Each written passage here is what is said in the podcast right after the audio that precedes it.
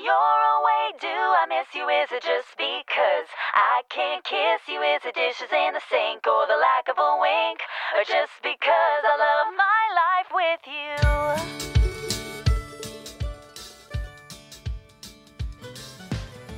1月6日水曜日の朝あなたの空間へお届けするひとときいかがお過ごしですか本日もピオラジパーソナリティナビゲーターはさこたんです。おはようございます。はい。今年最初の週の真ん中水曜日がやってまいりました。皆さん体調の方はいかがでしょうか？まあお正月のねあの暮らしの感じと日常に戻った時の変化であるとかあとは外気温の寒さによってなかなかね体調が優れないなんていう方もいますかね。まあその中のね要因の一つにこんなものもあるんじゃないでしょうか。ビタミン D 不足。あのこれ冬時期にねビタミン D というのは不足しやすいんですよね。なぜかというとこのビタミン D っていうのはあの日光を浴びることにより体内で合成できる栄養素でもあるんですよね。あの食材からも取れるんですが日光浴でもこの栄養素が取れるというところで冬時期にもあの1日15分程度の日光浴っていうのがね必要みたいですね。なかなか積雪のね多い地域だとあの一日中どんより雲でお日様なんて刺さないよなんていうね地域もあるかもしれません。私もねあのその類のところに住んでるんですが。あのぜひぜひね日光が差した日が差した時にはお外でちょっと散歩をするとかこの時期なかなかあの外出もね自粛規制といいますかお出かけするのはねちょっと気が病む時もありますがお日様が出た時にちょっとねお外を散歩するなんていうのもいかがでしょうかそしてですねこのビタミン D が多い食材というのもねご紹介していきますね。魚の鮭やマス他の魚介類あとはキクラゲ干し椎茸などがあります。あの東北の地域ってねあの思い当たるところがあるんですよ。冬時期よくお魚食べるなぁと思って。あの昔からもしかしてビタミン D をねあの不足しないように食べていたのかななんて思いました。ではでは週の真ん中水曜日です。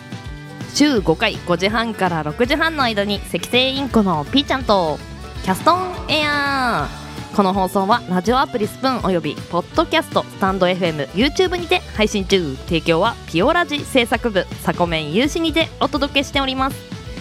それではピオラジ。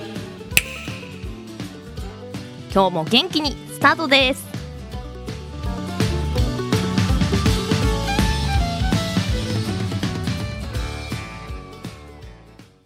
今日も新たな一日が始まる。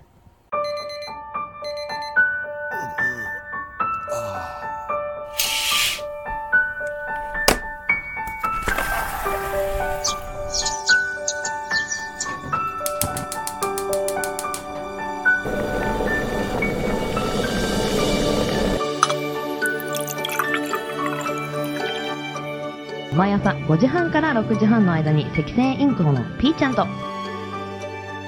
当たり前の毎日をかけがえのない日々にピオラジ。今日は何の日？月曜金曜担当のさこたんです。堂々とね。火曜日担当の地蔵です。2個も食べちゃいます。水曜日各週担当のきらこです。つか投稿されたんです。水曜日各週担当ヨッシーです。皆さんよろしくお願いしますね木曜日各週担当のふみです。あと1話だけ見たい。木曜日各週担当のレイです。僕は大好きです。では本日のアラカルトは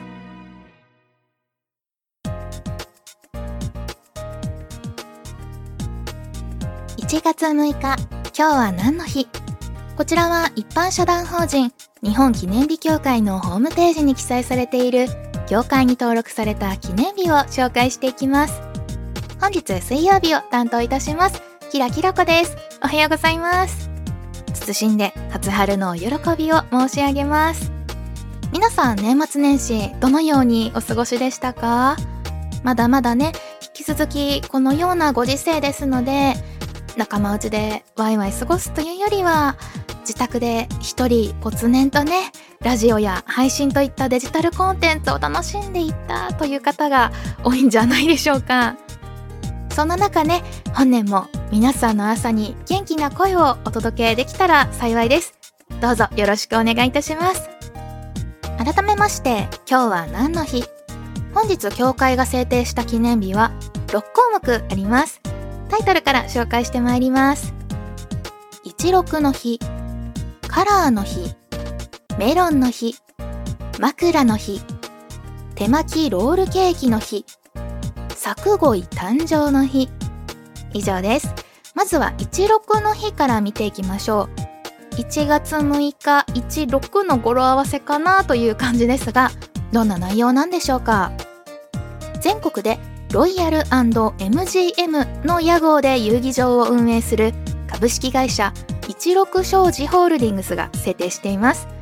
人と人の絆を大切にするという経営理念のもと初心を忘れることのないように多くの人にパチンコパチスロの楽しみを知ってもらうのが目的です。日付は16商事の16から1月6日としたものだそうなんですがとってもわかりやすくていいですね。パチンコか。パチンコっていうと私子供の頃はこう好きなアニメとかゲームとかのパチンコの CM がねテレビで流れたりとかあとは宿題がなかなか終わらなくって夜中までダラダラぐずぐず夜更かししていた時にパチンコの寝台を紹介するようなテレビ番組がね始まったりしていたんですよ。それを見てあれって大人しか遊べないものなんだよないいなって羨ましく思っていたものですね。でも結局ね今大人になってみてもまだ行ったことがないんですよね。なんとなくその子供の頃の行っちゃいけないような気持ちが抜けてなくって いつになったら抜けるのか分かりませんがはい次行きましょうか、えー、続きましてカラーの日に行きましょう。カラーの知識をビジネスに生かすセミナーや認定資格制度検定試験などを実施しカラーの普及活動を行う。一般社団法人ビジネスカラー検定協会が制定しています。カラーを通して世界中の人たちに元気に活躍してもらうことが目的です。日付は1と6で「い」「ろ」と読む語呂合わせから来ています。ビジネスカラー検定ですって。これねちょっと私気になっててというのもいろんな資格とかの資料を読むの結構好きなんですが色に関する資格検定っていろいろあるみたいであ色だけにね。デザインやファッション関係のお仕事についている人は持っていると便利な知識みたいです。私はそのお仕事に就く予定は今のところないんですがそもそもねカラーチャートを見るのが好きなんですよね。配信のサムネイルを自分で作ったりあとは私お絵描きが昔から好きなので今回どの色を使って絵を描こうかなって考える時に色がねずらっと一覧になっているサイトをよく見て参考にしているんですがこれが面白くってなかなか一度見始めるとね離れられないんですよ。皆さんもご覧になったことありますかね？検索エンジンで色って一言だけ検索をかければまあいろんなカラーチャートが表示色だけにいろんなカラーチャートが表示されるので、ぜひね、見ていただきたいんですが、日本独自の色の名前ですとか、逆に西洋独自での色の呼び方だったりですとか、まあ、パステルカラーやビビットカラーなどなど、もうありとあらゆる色がそこには図鑑として辞典のような形で載っていて、あ、この色好きだなって眺めているだけでね、本当に楽しいんですよね。でもそうだな、暇で暇で仕方ない時に見るのをおすすめしておきます。続いていきましょう。枕の日。千葉県柏市に本社を置き枕を中心とした寝具のインターネット販売などを手掛ける枕株式会社が制定しています。毎日使う生活の中でも身近な枕に日頃の感謝を込めてその大切さを見直すのが目的です。日付は枕を英語でピローと呼ぶことから1をピンのピと読む。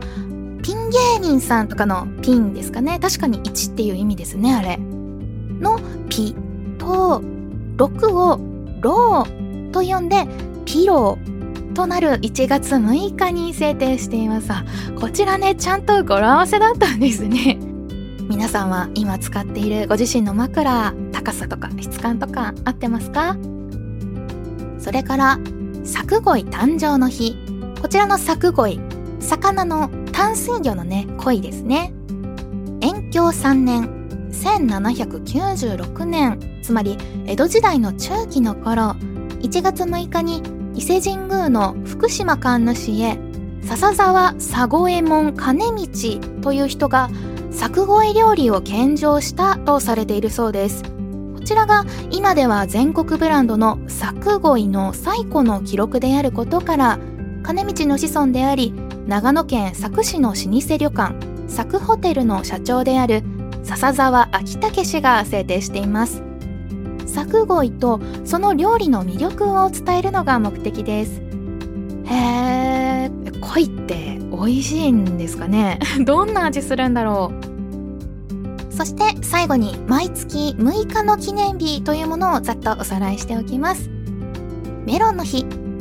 全国のメロン産地の自治体が参加する第2回全国メロンサミット in 鉾田開催実行委員会。茨城県の鉾田市にある委員会ですね。こちらが制定しています。メロンの美味しさを多くの人に知らせて消費の拡大を図るのが目的です。日付は6月が全国的に見てメロンの出荷量が一番多い時期であり6という数字がメロンの形に似ていることからああなるほど。この丸い部分の上に出っ張ってる6の書き始めのところが鶴なのかな？まあ見えなくもないですかね。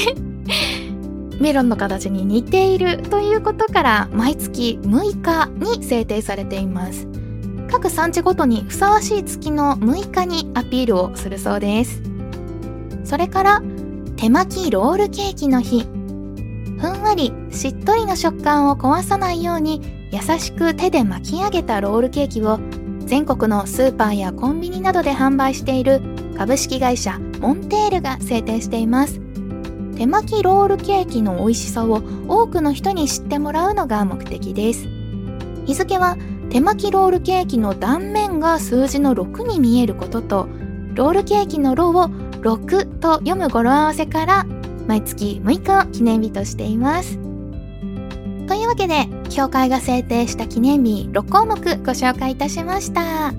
CM 明けは目覚ましコーナーになります。ここまでの担当はキラキラ子でした。明日の今日は何の日の担当はふみさんです。また次回元気にお会いいたしましょう。バイバーイ。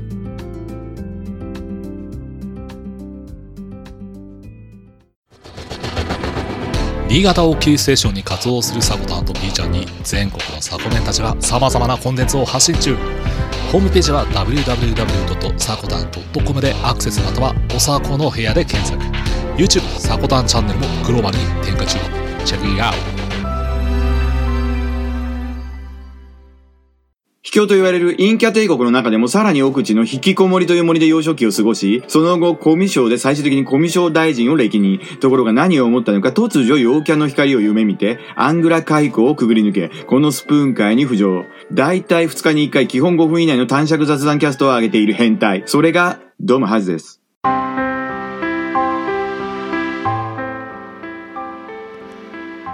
目覚ましコーナーのお時間です。皆さん年末大掃除されましたか？今年はお部屋で過ごす年末年始という方もね多かったんじゃないでしょうか。するとどうでしょう？お部屋の状態どうなってますか？本日は部屋をきれいに保つ方法4ポイントを紹介させていただきます。ちなみにね、さこたんの部屋はどうなの？とね、私は多分割と綺麗な方だと思います。あの実家がですね、というよりもうちの父がですね大変もう綺麗好きでですねあの床や廊下や階段に物を置いといたら捨てられるというね 過酷なルールが設定されてますのでまあその辺には置いとかないですねあと朝ね早く起きて玄関掃除をするような父を持ったのであのまあその辺に置いといたら怒られるんじゃないかっていうもう身についてしまってるので。一人暮らしになってからは少し緩まった部分もありますがまあ綺麗な状態を保ってます。では 本題の方ご紹介していきますね。まずポイント1つ目。空き時間にちょっと片付け。あの私もこれはよくしてるんですけど立ったついでにコップを片付けるとか何かをするついでに何かを移動させる置い例えば家帰ってきてあー疲れたボーンってその辺にね置いておいてもあの一旦なんかよしってなった瞬間にさささっと片付けるとかあのそういうのってとても大事かなと思います。あのいろんなものがね溜まった状態で手をつけるのはなかなか大変な作業になりますのであとはタイミング的にとかですね。私は家を出るタイミングの時には必ず床と机にいらないものが置いてないかとあとベッドがメイキングしてあるかっていうのは見ていきます。まあそういったね自分でちょっとルールを設定するっていうのは一ついいかなと思います。部屋はね綺麗に保たれると思いますよ。はいそして2つ目。物を増やさない。まあ確かにあの物に溢れているからこそ掃除が行き届かない整理整頓がしにくいというね場合もありますので自分が持っているものは適量なのかと収納スペースも考えてちょっともったいないなと思いつつもしばらく使ってないものは捨てるなどねそういった対処をするのもおすすめですね。まあ断捨離という行為になりますかね。そして3つ目。物の置き場所を決めて。出したら元に戻す。もうこれをしてたら絶対に部屋は汚くならないんですよね。まあ物に住所を作ってあげる。でその住所となるスペースが塞がってしまったなら捨てることも考える。もしくはこのスペースを増やして別のものを捨てることを考える。っていうのは考えなきゃいけないポイントなんでしょうかね。そして4つ目です。水回りは汚れたらすぐ拭く。確かに水垢や油汚れなんかは時間が経てば経つほど掃除がしにくくなるので見つけたらさっと拭く。もしくはお皿洗いをした後に周囲を拭くとか。食事が終わった際にすぐ机を拭く。はたまたお手洗いに行った際に少し掃除をしてみるとかね。部屋をきれいに保ってる人って大体こまめ掃除が得意な人って多い気がするんですよね。ぜひぜひ年末にね一生懸命片付けた自分を褒めるようにこまめにお掃除していきましょう。ではエンディングへ参ります